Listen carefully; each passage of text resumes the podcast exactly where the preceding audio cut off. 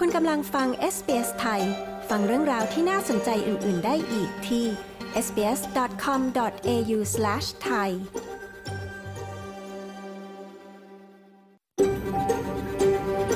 SBS, a world of difference. You're with SBS Thai on mobile, online, and on radio. คุณกำลังฟัง SBS ไทยทางโทรศัพท์มือถือ ออนไลน์ และวิทยุ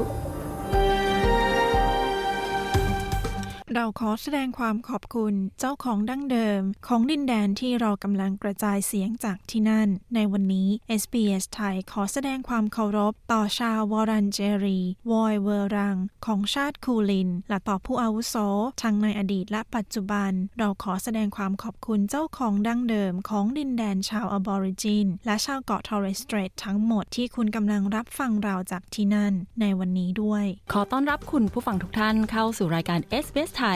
ประจำวันพฤหัสบดีที่ 30 มิถุนายน พศ 2565 ค่ะ คืนนี้ดิฉันชยดาพาวทำหน้าที่เป็นผู้ดำเนินรายการ เป็นเวลาหนึ่งชั่วโมงเต็ม พร้อมทั้งข่าวและสาระน่ารู้เช่นเคยค่ะ จะมีเรื่องราวอะไรบ้างนั้น ไปรับฟังกันเลยค่ะข้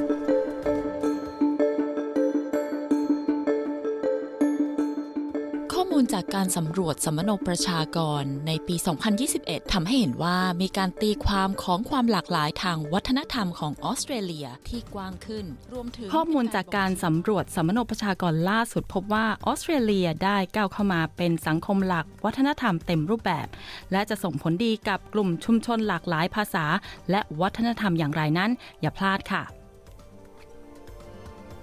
ประเด็นแรกครับไม่บังคับสวมใส่หน้ากากอนามัยแล้ว และก็ให้เป็นไปตามความสมัครใจแทน ซึ่งมาตรการนี้ประกาศไปตั้งแต่ปลายสัปดาห์ที่ผ่านมา แต่ว่ายังมีข้อแนะนำให้สวมหน้ากากอนามัยเมื่ออยู่ในพื้นที่แออัด รวมทั้งผู้เข้าข่ายเสี่ยงติดเชื้อโควิด -19 แล้วมีอาการรุนแรง หรือเสี่ยงสูงต่อการเสียชีวิต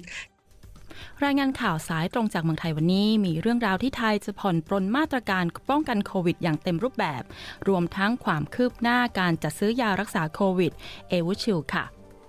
คนก็ไม่เข้าใจว่าผมเนี่ยมีสตังค์เยอะ มาอยู่ที่นี่คงจะสบายปรากฏว่าผมไม่สบายเลยลำบากมากเลยนี่ถ้าลำบากขนาดเนี้ยบางทีผมอาจจะไม่มาก็ได้ คือมันลำบากจริงๆลำบากตั้งแต่สภาพอากาศที่ไม่คุ้นเคย คนอื่นก็บอกไม่เห็นเป็นไรมันอุ่นๆ ผมหนาวก็ไม่มีฮะผมหนาวมาก ภาษาผมก็ลำคาญตัวเองมากทำไมฟังไม่รู้เรื่องสักที ฟังเรื่องราวสัมภาษณ์คืนนี้ค่ะ เรานำกลับมาให้ฟังกันอีกครั้งกับเรื่องราวของพลตำรวจตรีประวีนพงศิริน อดีตรองผู้บัญชาการตำรวจภูธรภาค 8 และอดีตหัวหน้าพนักงานสอบสวนคดีค้ามนุษย์โรฮิงญาค่ะ คุณประวีนจะมาเล่าถึงเส้นทางการเป็นผู้ลี้ภัยในออสเตรเลียจะยำจะยากลำบากแค่ไหนอย่าพลาดนะคะ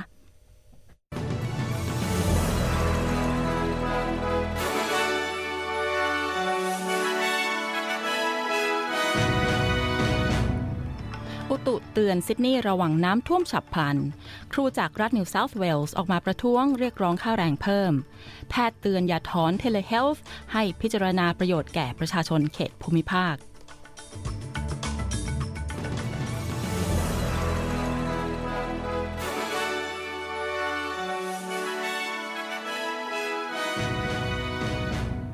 มาเริ่มกันที่ข่าวแรกนะคะ มีการคาดการณ์ว่านครซิดนีย์จะเผชิญกับฝนตกมากขึ้น กรมอุตุนิยมวิทยาคาดการณ์ว่าจะมีปริมาณน้ำฝนจำนวนมาก เท่ากับฝนตกใน 1 เดือนในระยะเวลาแค่ 5 วัน ซึ่งการพยากรณ์นี้คาดว่าจะมีปริมาณน้ำฝนกว่า 150มิลลิลิตร ซึ่งอาจจะทำให้มีภาวะน้ำท่วม ระดับไม่รุนแรงถึงปานกลาง ในเขตนครซิดนีย์ในเร็ววันนี้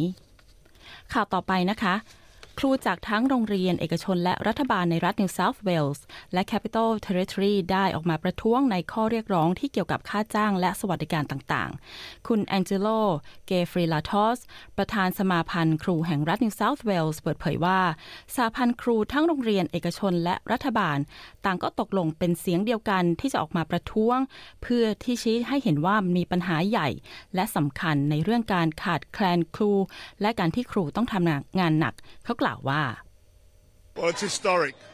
This is only the second time in our history that the two unions have come together And that speaks to the crisis in which we find ourselves. มันเป็นสิ่งที่ต้องจารึกว่านี่คือครั้งที่สองในประวัติศาสตร์ที่สาภาพแรงงานทั้งสองภาคส่วน เห็นพ้องต้องกันและออกมาพูดถึงวิกฤตการณ์ที่เราพบเจอ คุณแองเจโล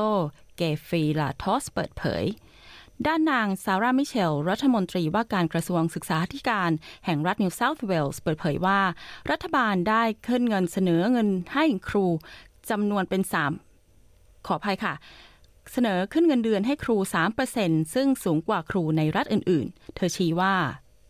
I'm really disappointed that union bosses have chosen to take this industrial action today. We know that all it does is really disrupt families and students right across New South Wales. ฉันรู้สึกผิดหวังที่ประธานสภาพแรงงานได้ออกมาประท้วงในวันนี้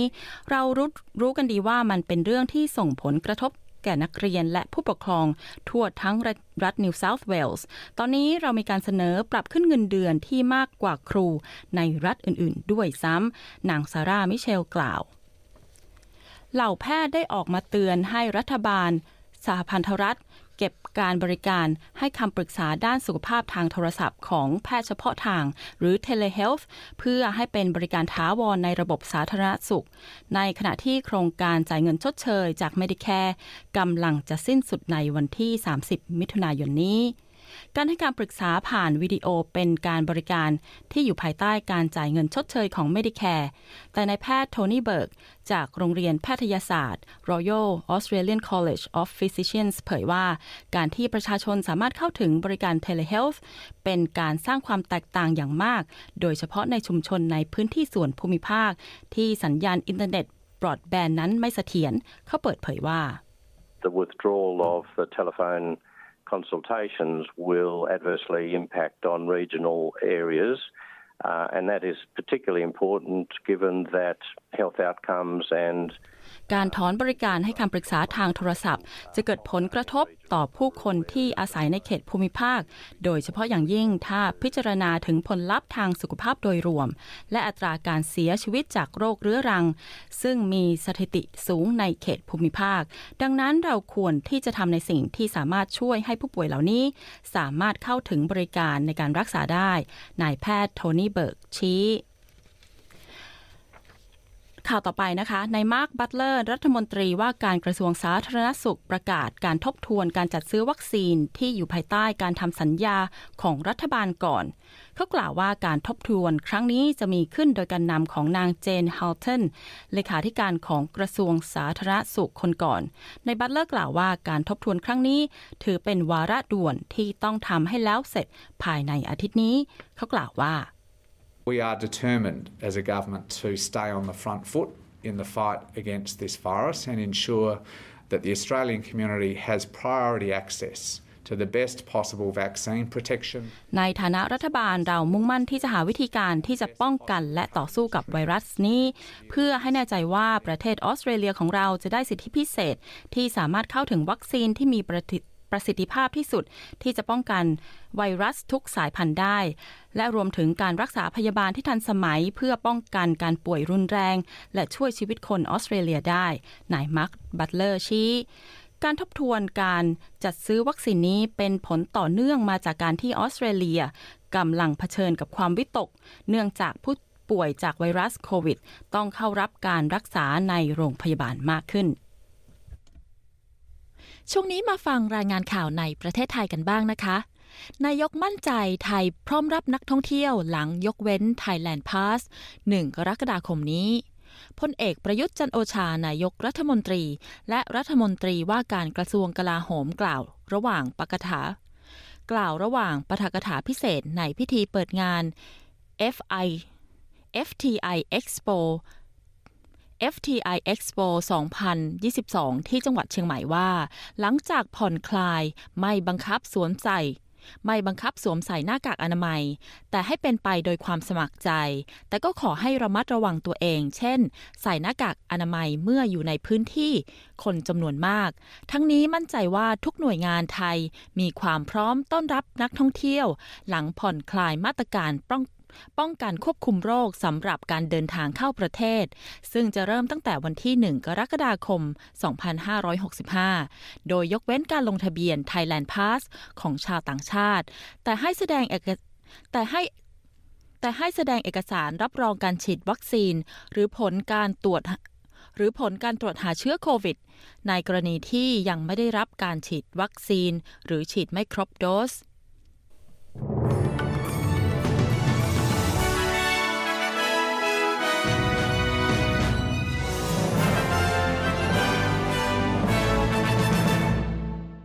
คุณกำลังอยู่กับ SBS ไทย SBS ไทยออกอากาศทุกวันจันทร์และพฤหัสบดี เวลา 22 นาฬิกา มีทางเลือกรับฟังรายการมากมายผ่านวิทยุอนาล็อก ทีวีดิจิตอล ออนไลน์ หรือแอปโทรศัพท์เคลื่อนที่ SBS ไทย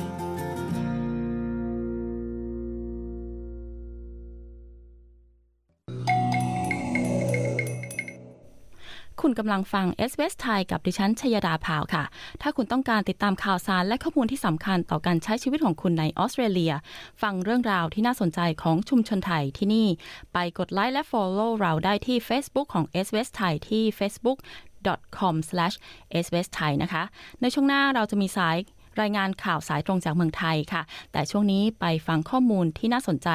จากการสำรวจสัมมนาสัมมโนประชากรล่าสุดกันก่อนนะคะ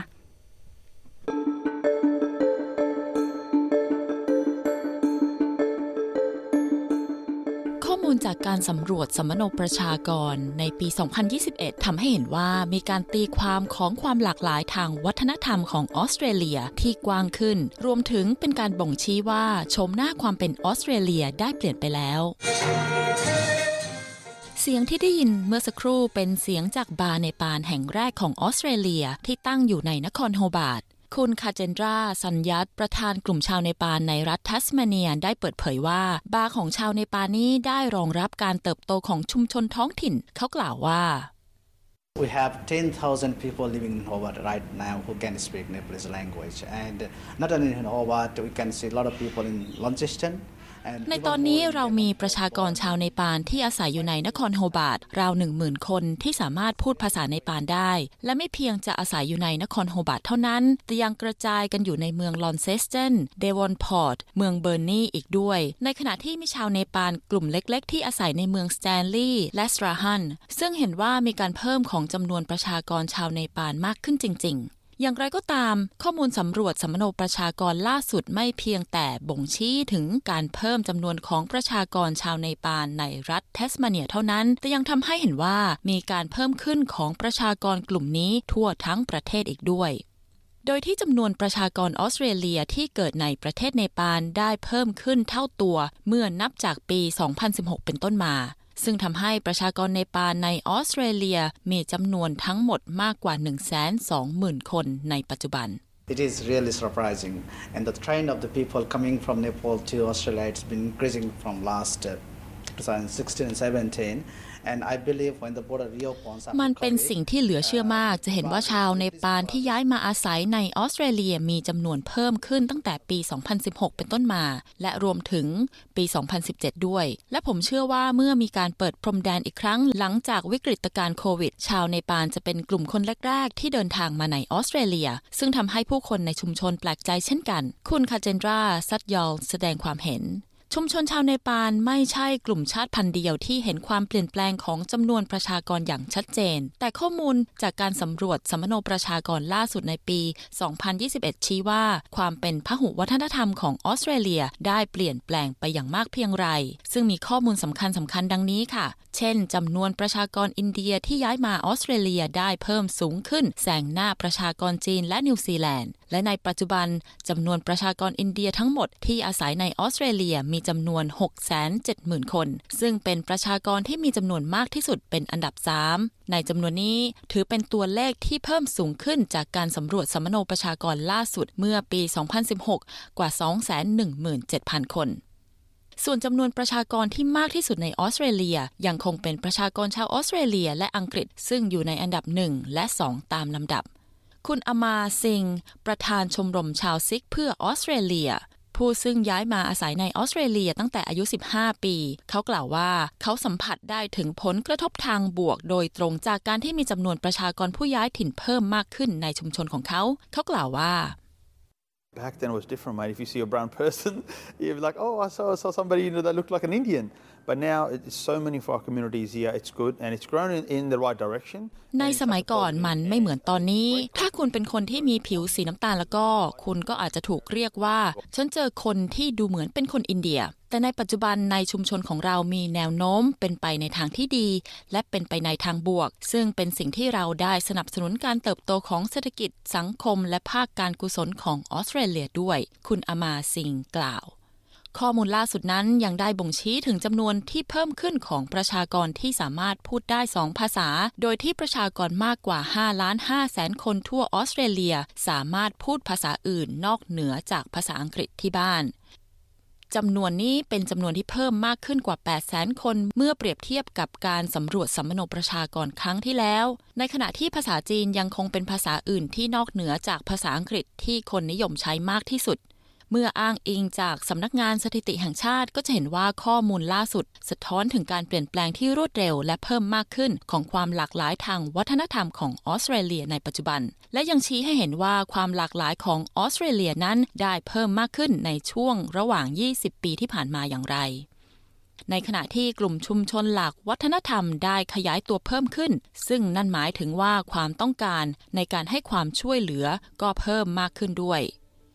คุณคาโลคาลิประธานสมาพันธ์กลุ่มชุมชนชาติพันธุ์ในออสเตรเลีย หรือเฟกากล่าวว่า มีสิ่งที่ต้องทำให้สำเร็จลุล่วง เพื่อช่วยเหลือกลุ่มคนที่เพิ่งย้ายมาอาศัยในออสเตรเลีย เขากล่าวว่า To a large extent, um, our multiculturalism, our diversity has to be mainstreamed into all our services. Um, I, I no longer think we can simply say what, what resources do we provide for our ethnic communities. Um, we- our, our multiculturalism is now so um,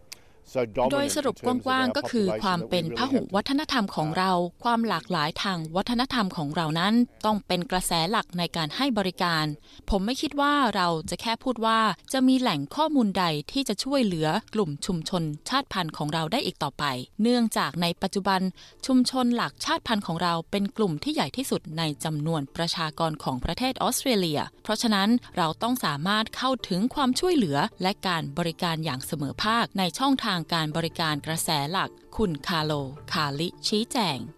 บทความนี้จัดทำโดยคุณมาลิซาอาลิสำหรับ SBS News เรียบเรียงและนำเสนอโดยดิฉัน ชยาดาพาว SBS ไทยค่ะ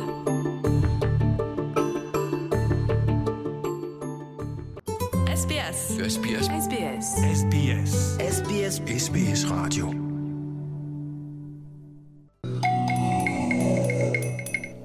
คุณกำลังฟัง s อ s ไทยกับดิฉันชยดาพาวค่ะ คืนนี้เรานำสัมภาษณ์พลตำรวจตรีประวีนพงศริน ที่จะมาเล่าถึงประสบการณ์การเป็นผู้ลี้ภัยในออสเตรเลียนะคะ แต่ช่วงนี้ไปฟังข่าวเจาะลึกจากเมืองไทยกันก่อนค่ะ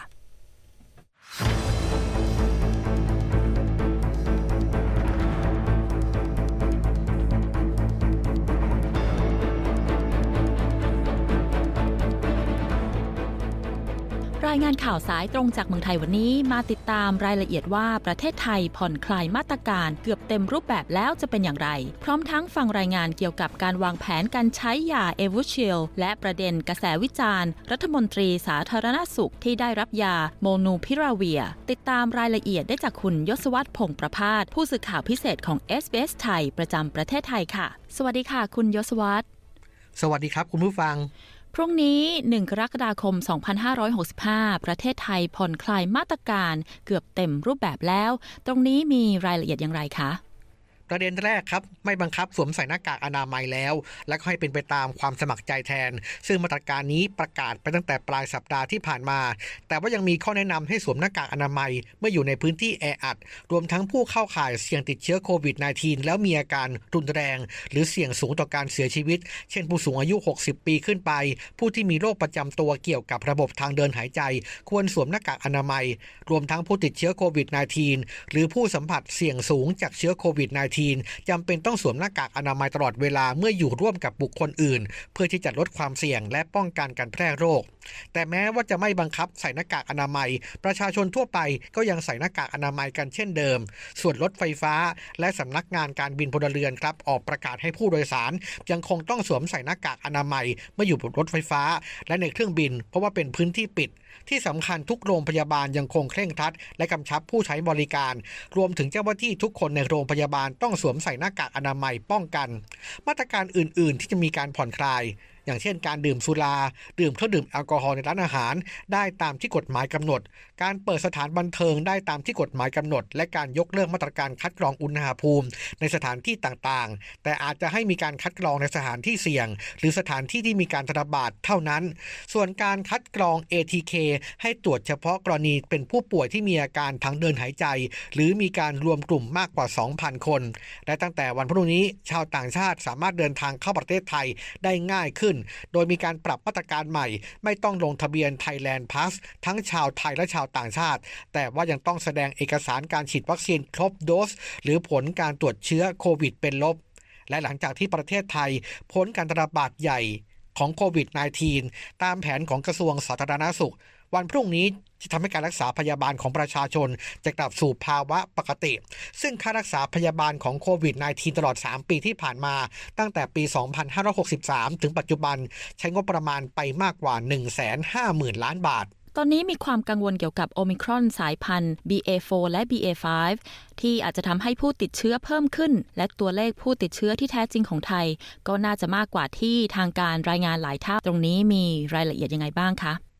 มีคำชี้แจงจากนายแพทย์กิติภูมิวงรจิตปลัดกระทรวงสาธารณสุข เรื่องสองสายพันธุ์ย่อยนี้ ว่าในประเทศไทยยังคงพบสัดส่วนในคนต่างชาติมากกว่าคนไทย และยังไม่พบว่าทำให้เกิดอาการรุนแรงจนต้องเข้าโรงพยาบาลมากขึ้น แต่พบว่าทำให้ภูมิต้านทานเชื้อลดลงบ้าง จึงแนะนำให้มีการฉีดวัคซีนเข็มกระตุ้นเพิ่ม โดยผู้ที่ฉีด 3 เข็มไปแล้ว ให้เว้นอีก 4 เดือนก็ควรที่จะมาฉีดกระตุ้นซ้ำเพราะว่ามีข้อมูลในต่างประเทศว่าผู้ป่วยจากสายพันธุ์ BA.4 และ BA.5 ถ้าได้รับวัคซีนเข็มกระตุ้น อาการจะน้อยกว่าคนที่ไม่ได้ฉีด ก็เชื่อว่าหลังวันที่ 1 กรกฎาคมมาตรการต่างๆ จะเป็นไปตามแผน แต่การระบาดใหญ่ในประเทศไทยเชื่อว่าคงจะไม่มีแล้ว โรคลดความรุนแรงลง และระบบสาธารณสุขยังรองรับได้ แต่อาจจะมีเป็นคลัสเตอร์ขึ้นมาบ้าง แล้วก็ลดลงไป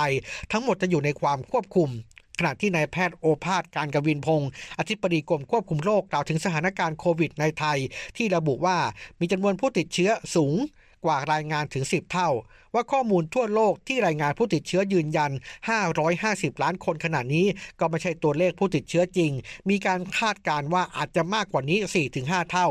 แต่สิ่งที่สนใจคือจำนวนผู้เสียชีวิตและผู้ป่วยอาการหนัก ที่จะสะท้อนผู้ติดเชื้อในภาพรวม และระบบสาธารณสุข ว่ายังสามารถรองรับได้หรือไม่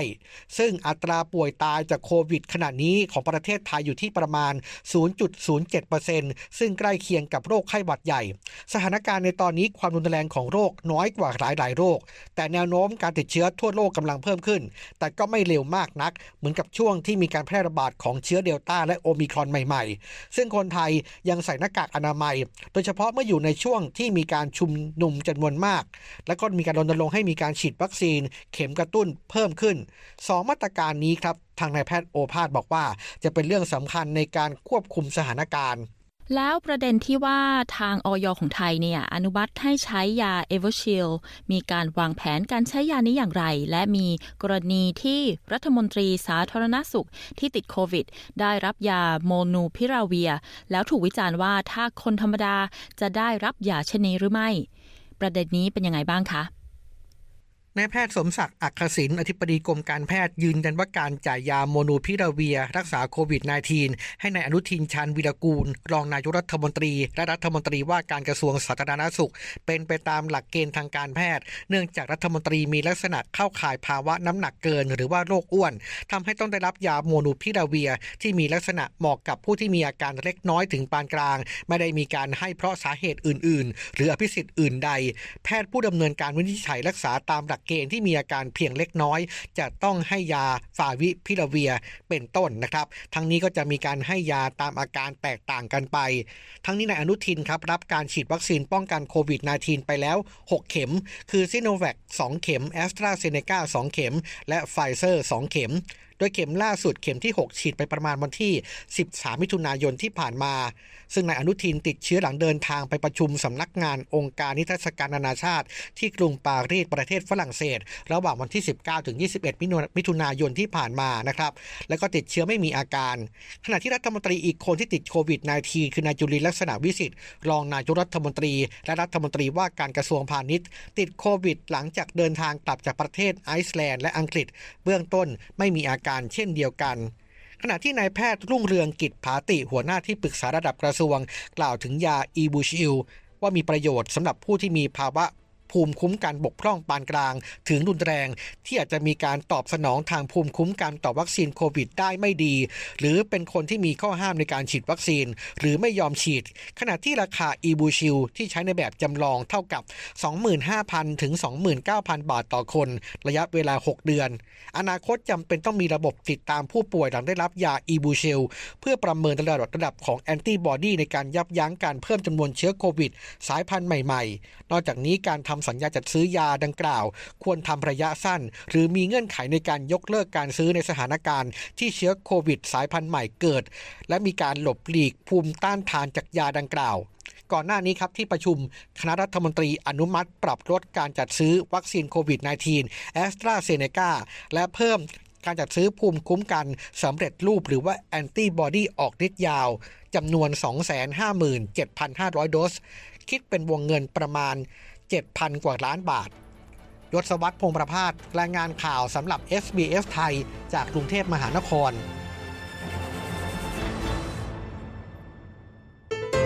คุณกำลังฟัง SBS Thai You're listening to SBS Thai คุณผู้ฟังคะเนื่องจากวันที่ 16 มิถุนายนที่ผ่านมาเป็นวันเรฟูจีโลกนะคะ s อ s ไทยเลยนำสัมภาษณ์ของพลตำรวจตรีประวีนพงศริน ที่มาเล่าเกี่ยวกับชีวิตในการเป็นผู้ลี้ภัยในออสเตรเลียมาฟังอีกครั้งค่ะ ว่าเขาได้เจอกับอะไรมาบ้าง และเส้นทางนี้ยากลำบากแค่ไหน ไปฟังกันเลยค่ะ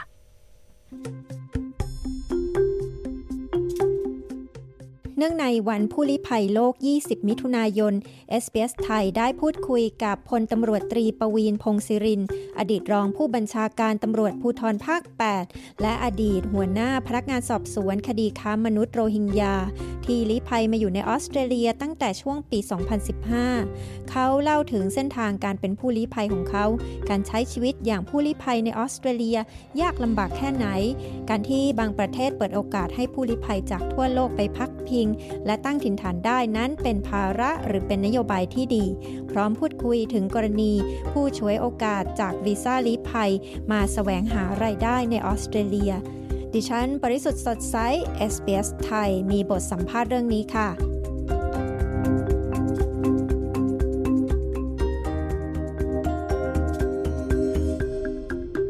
สวัสดีครับ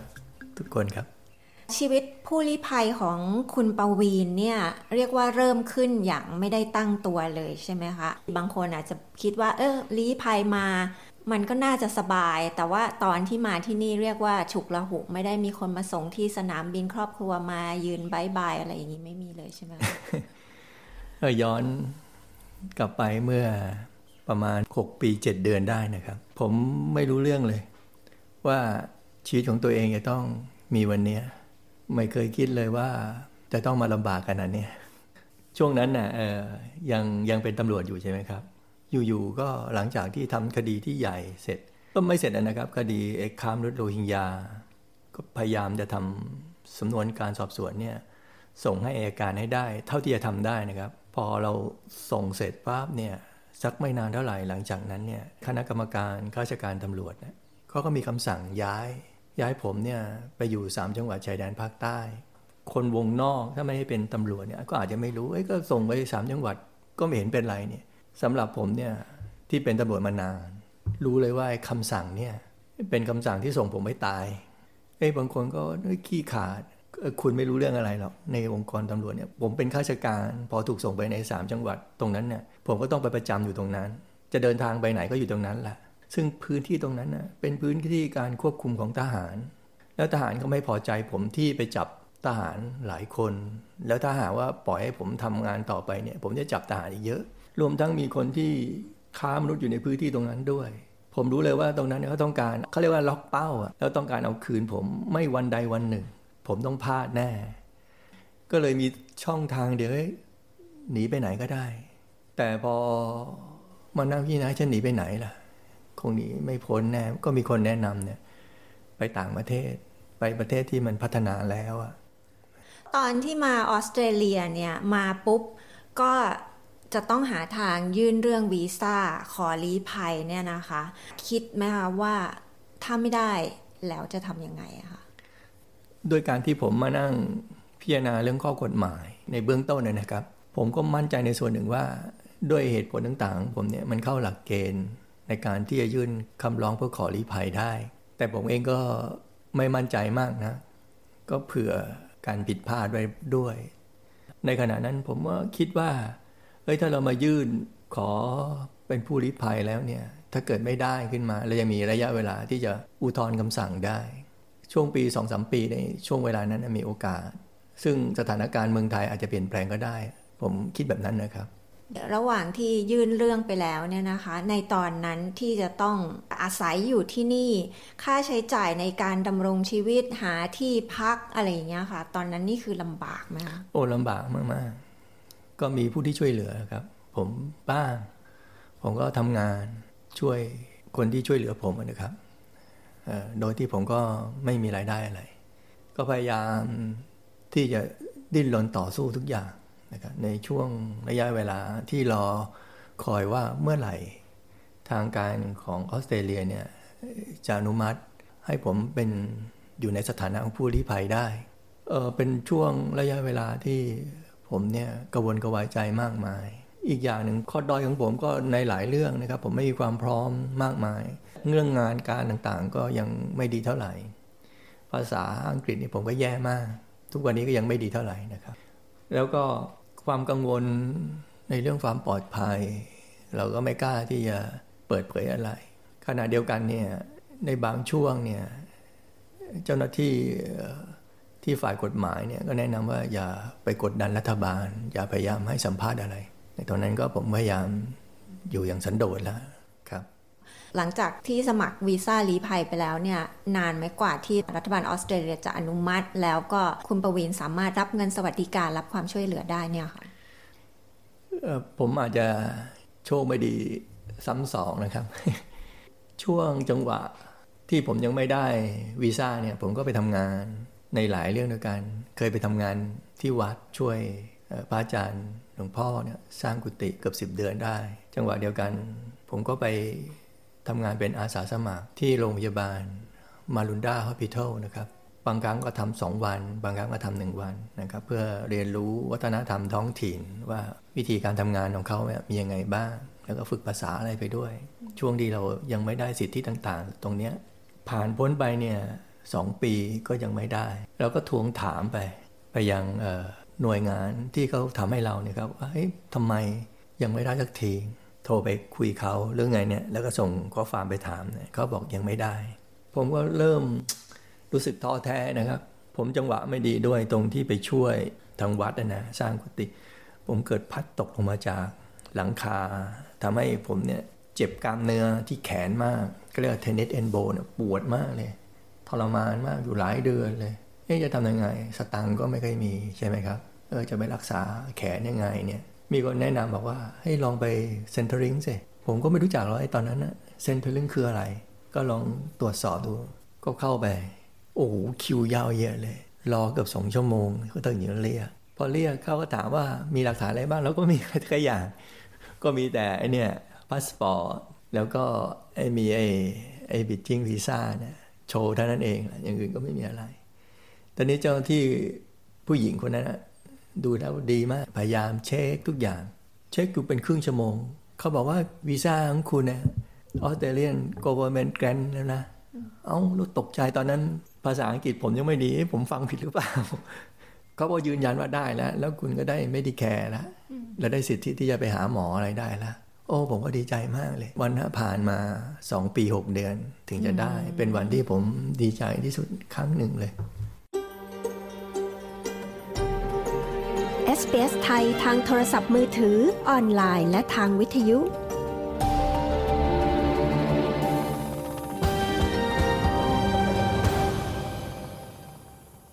หลังจากนั้นเนี่ยพอได้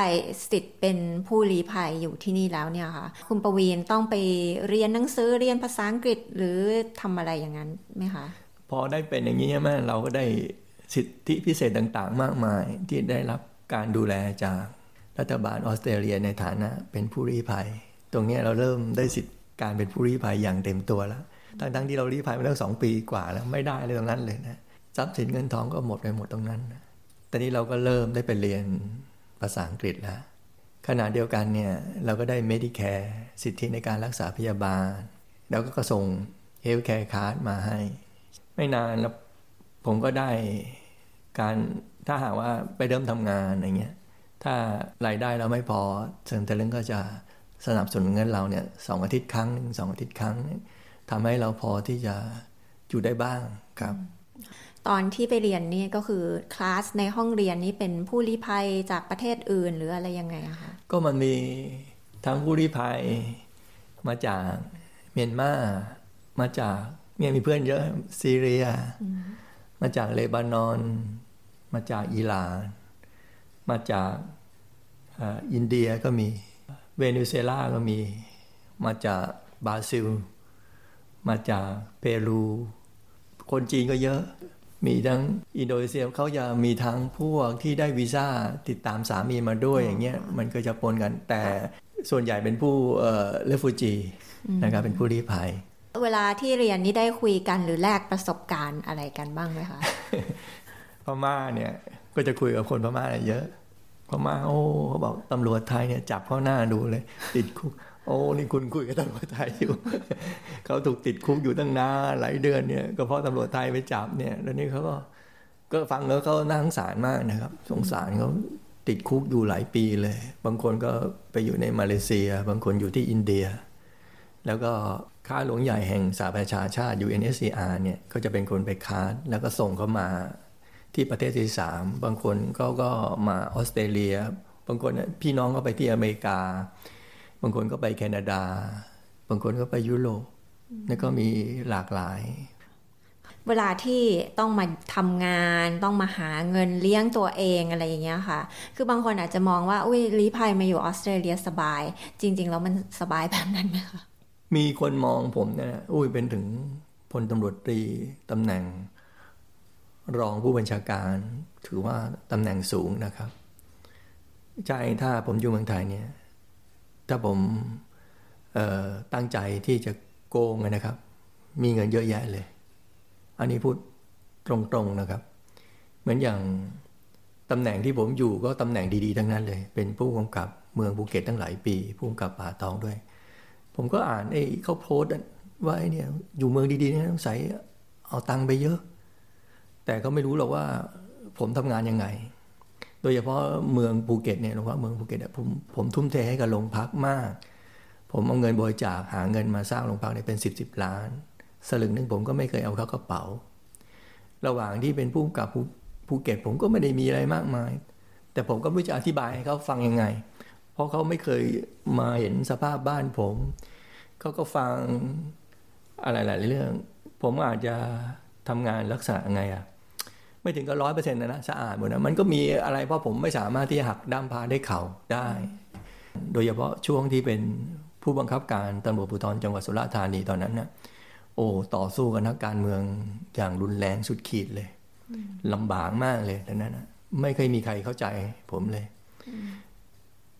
จนกระทั่งโคนมาอยู่ที่ออสเตรเลียเนี่ย คนยังพูดว่าพี่เอาเงินที่พี่ฝังไว้ในดินเอามาใช้เด็กโอ้ผมฟังแล้วผมสะอึกเลยนะ โอเคคำพูดเขาเหมือนหยอกเล่นอะแต่มันทำร้ายจิตใจผมมากเลย เขาไม่เข้าใจผมเลยว่าผมเป็นยังไง ไม่เคยถามให้ผมทำงานยังไงยังไงบ้างตำรวจด้วยกันก็ไม่เข้าใจผมหรอก เพราะเขาไม่คิดว่าผมจะทำงานแบบนี้ มันมีไหมที่ผมเอาโรงพักเป็นที่นอนอะผมเล่าให้ใครฟังก็อาจจะไม่เคยมีนะ ผมเป็นนายตำรวจพันตำรวจโทแล้ว ผมยังนอนที่โรงพักเลย เอาเก้าอี้มาต่อต่อต่อกันเนี่ย นอนแล้วก็ไปปราบปรามโจรผู้ร้ายทุกวันคืนนี่แหละ แล้วก็พัฒนาโรงพักที่มันซอมซ้อให้มันดูดีขึ้น ห้องขังที่มันแย่ๆที่ขังผู้ต้องหาเนี่ยที่มันเน่ามันสกปรกมันเหม็น ผมก็ทำซะสะอาดเอี่ยมอ่องนะโดยที่ไม่มีงบประมาณให้เลย ผมก็เอากระเบื้อง จากไอ้ร้านขายวัสดุอุปกรณ์ก่อสร้างที่เขาตกรุ่นแล้วก็เอามา แล้วให้ช่างเขาออกแบบให้สวยงาม ก็กลายเป็นห้องห้องขังที่สวยงามเนี่ย ซึ่งที่อื่นก็ไปทำผมก็ทำแบบเนี้ยจนกระทั่งผมได้เป็นโรงพักที่หนึ่งของประเทศจริงๆนะเนี่ยก็ทำแบบเนี้ยคนก็ไม่เข้าใจว่าผมเนี่ยมีสตังค์เยอะ มาอยู่ที่นี่คงจะสบายปรากฏว่าผมไม่สบายเลยลำบากมากเลยนี่ถ้าลำบากขนาดเนี้ยบางทีผมอาจจะไม่มาก็ได้ คือมันลำบากจริงๆลำบากตั้งแต่สภาพอากาศที่ไม่คุ้นเคย คนอื่นก็บอกไม่เห็นเป็นไรมันอุ่นๆ ผมหนาวก็ไม่มีฮะผมหนาวมาก ภาษาผมก็ลำคาญตัวเองมากทำไมฟังไม่รู้เรื่องสักที ใช้เวลานานมากจนป่านนี้ก็ยังไม่ไม่เก่งมากเลยนะครับ เนี่ยก็เป็นปัญหาภาษาทุกครั้งก็ต้องใช้ล่ามใหม่ๆตลอด รวมทั้งเมื่อไหร่เราจะได้ สถานะผู้ลี้ภัยแล้วได้รับสิทธิพิเศษทักทีเงี้ยห่วงการระยะการรอคอยเนี่ยโอ้โหมันทุกทรมานมาก แล้วก็ห่างไกลจากครอบครัว แล้วอยู่คนเดียวเงี้ย แล้วก็มีแต่ปัญหาทุกวันต้องแก้ตรงนู้นตรงนี้ตรงนี้ตรงนั้น เดี๋ยวเจ็บไข้ได้ป่วย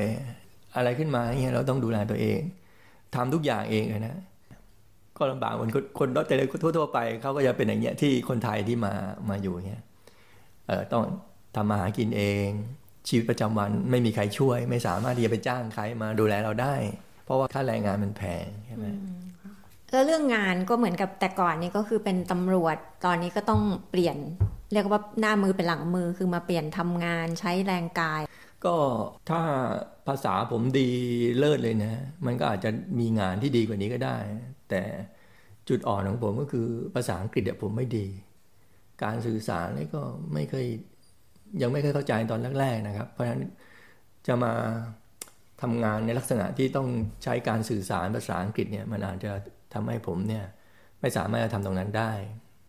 ผมก็เลยต้องไปทำงานอื่น ตอนนี้ระหว่างที่ไปเรียนก็มีหลักสูตรที่ครูก็มานำเสนอ มันหลายอย่าง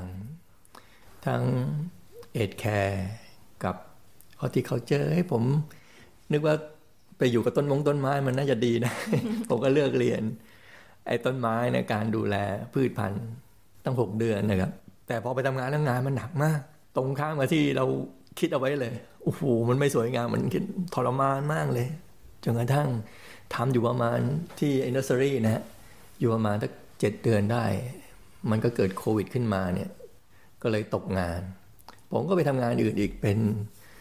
คินนิ่งทำ Airbnb ทำทุกอย่างทำการเดนนิ่งอยู่หลายเดือน จนกระทั่งเนี่ยมีเพื่อนแนะนำให้ไปทำงานที่โรงงานทำเบาะรถยนต์องตรงเนี้ย เจ็บมือมากเลย ทรมานมากเลยแทบจะร้องไห้เลยเพราะนิ้วมือเนี่ยชาไปหมดเลย หมอแนะนำให้เปลี่ยนงาน แล้วจะเปลี่ยนยังไงไปหางานที่ไหน ที่สุดเนี่ยมันจังหวะตรงที่เจ้าของบ้านที่ผมอยู่เนี่ยก็ต้องการเอาบ้าน ผมก็ต้องย้าย ก็เลยย้ายทั้งที่ที่อยู่แล้วก็ย้ายที่ทำงานด้วยเลยได้งานใหม่ที่ดีขึ้นครับ รู้สึกยังไงกับความช่วยเหลือของรัฐบาลออสเตรเลียที่มีต่อผู้ลี้ภัยอะคะบางคนอาจจะมองว่าเออรัฐบาลช่วยผู้ลี้ภัยทำไม มันเป็นภาระมันสิ้นเปลืองอะไรประมาณอย่างเงี้ยค่ะ โอ้ยผมมีความคิดตรงข้ามกับสิ่งที่บอกว่าเป็นภาระเลย ในฐานะที่ผมได้รับสถานะผู้ลี้ภัยณเวลานี้นะครับ ก่อนอื่นเลยผมต้องขอบพระคุณรัฐบาลออสเตรเลีย ที่ให้ ผมเป็นผู้ลี้ภัย ได้สิทธิพิเศษต่างๆ มากมาย ไม่ว่าจะเป็นสิทธิในเรื่องการศึกษา สิทธิในการการรักษาพยาบาล สิทธิในการดูแลเรื่องค่าใช้จ่ายแล้วรวมทั้งสิทธิเงินอื่น ๆ ที่ตามมามากมายเป็นสมาชิกของคอมมูนิตี้ในประเทศเนี่ยคนทั่วๆไปอาจจะเข้าใจว่าผู้ลี้ภัยเนี่ยเอ้ยเป็นภาระในความคิดเห็นของคนไทยจะคิดแบบนั้น เนื่องจากว่าประเทศไทยเนี่ยไม่เป็นสมาชิกภาคีของอนุสัญญาว่าด้วยสถานะผู้ลี้ภัยนะครับขององค์การสหประชาชาติ ก็เลยไม่เข้าใจว่าจริง ๆ แล้วผู้ลี้ภัยเนี่ยแหละจริงถ้ารัฐบาลดูแลตามหลักสากลแล้วเนี่ยผู้ลี้ภัยเนี่ยจะเป็นส่วนสำคัญอย่างยิ่งในการช่วยพัฒนาประเทศของเขาด้วย ณ เวลาเนี่ยผมสามารถที่จะทำงาน โดยไม่ต้องให้ทางรัฐบาลออสเตรเลียดูแลผมละ แล้วผมยังเสียภาษีให้กับรัฐบาลด้วย โดยที่รัฐบาลไม่ต้องมาดูแล ขนาดผมมาอายุมากๆขนาดเนี้ยแล้วถ้าคนที่มาลี้ภัยเนี่ยอายุน้อยๆเนี่ยคนเหล่านี้จะเป็นกำลังสำคัญในการพัฒนาเป็นแรงงานที่สำคัญให้กับประเทศนั้นเลย ผมก็คิดว่าประเทศที่พัฒนาแล้วเขามีมุมมอง ที่ค่อนข้างจะมองไกลกว่าประเทศที่คิดสั้นๆนะครับเออคิดว่าจะเป็นภาระจริง ๆ แล้วไม่ใช่เลย ไม่ใช่ว่าอย่างประเทศไทยเนี่ย คนที่จริง ๆ ควรจะอยู่ในสถานผู้ลี้ภัย แต่เราไปดำเนิน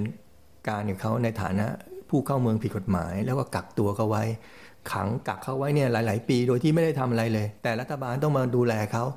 ซึ่งมันควรจะกลับกันควรจะให้เขาเป็นผู้ลี้ภัย และการศึกษาเขาแล้วก็กลายมาเป็นแรงงานที่ถูกต้องตามกฎหมาย จะช่วยลดภาระของรัฐบาลด้วย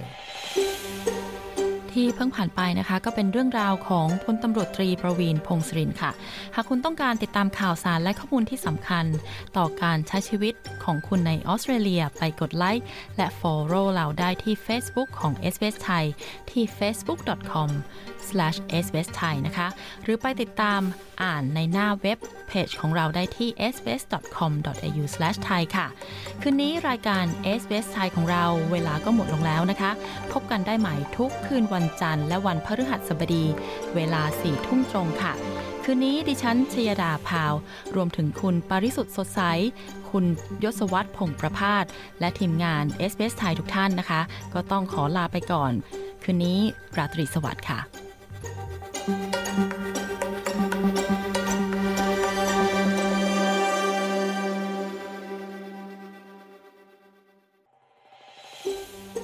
การฟังเรื่องราวน่าสนใจแบบนี้อีกใช่ไหม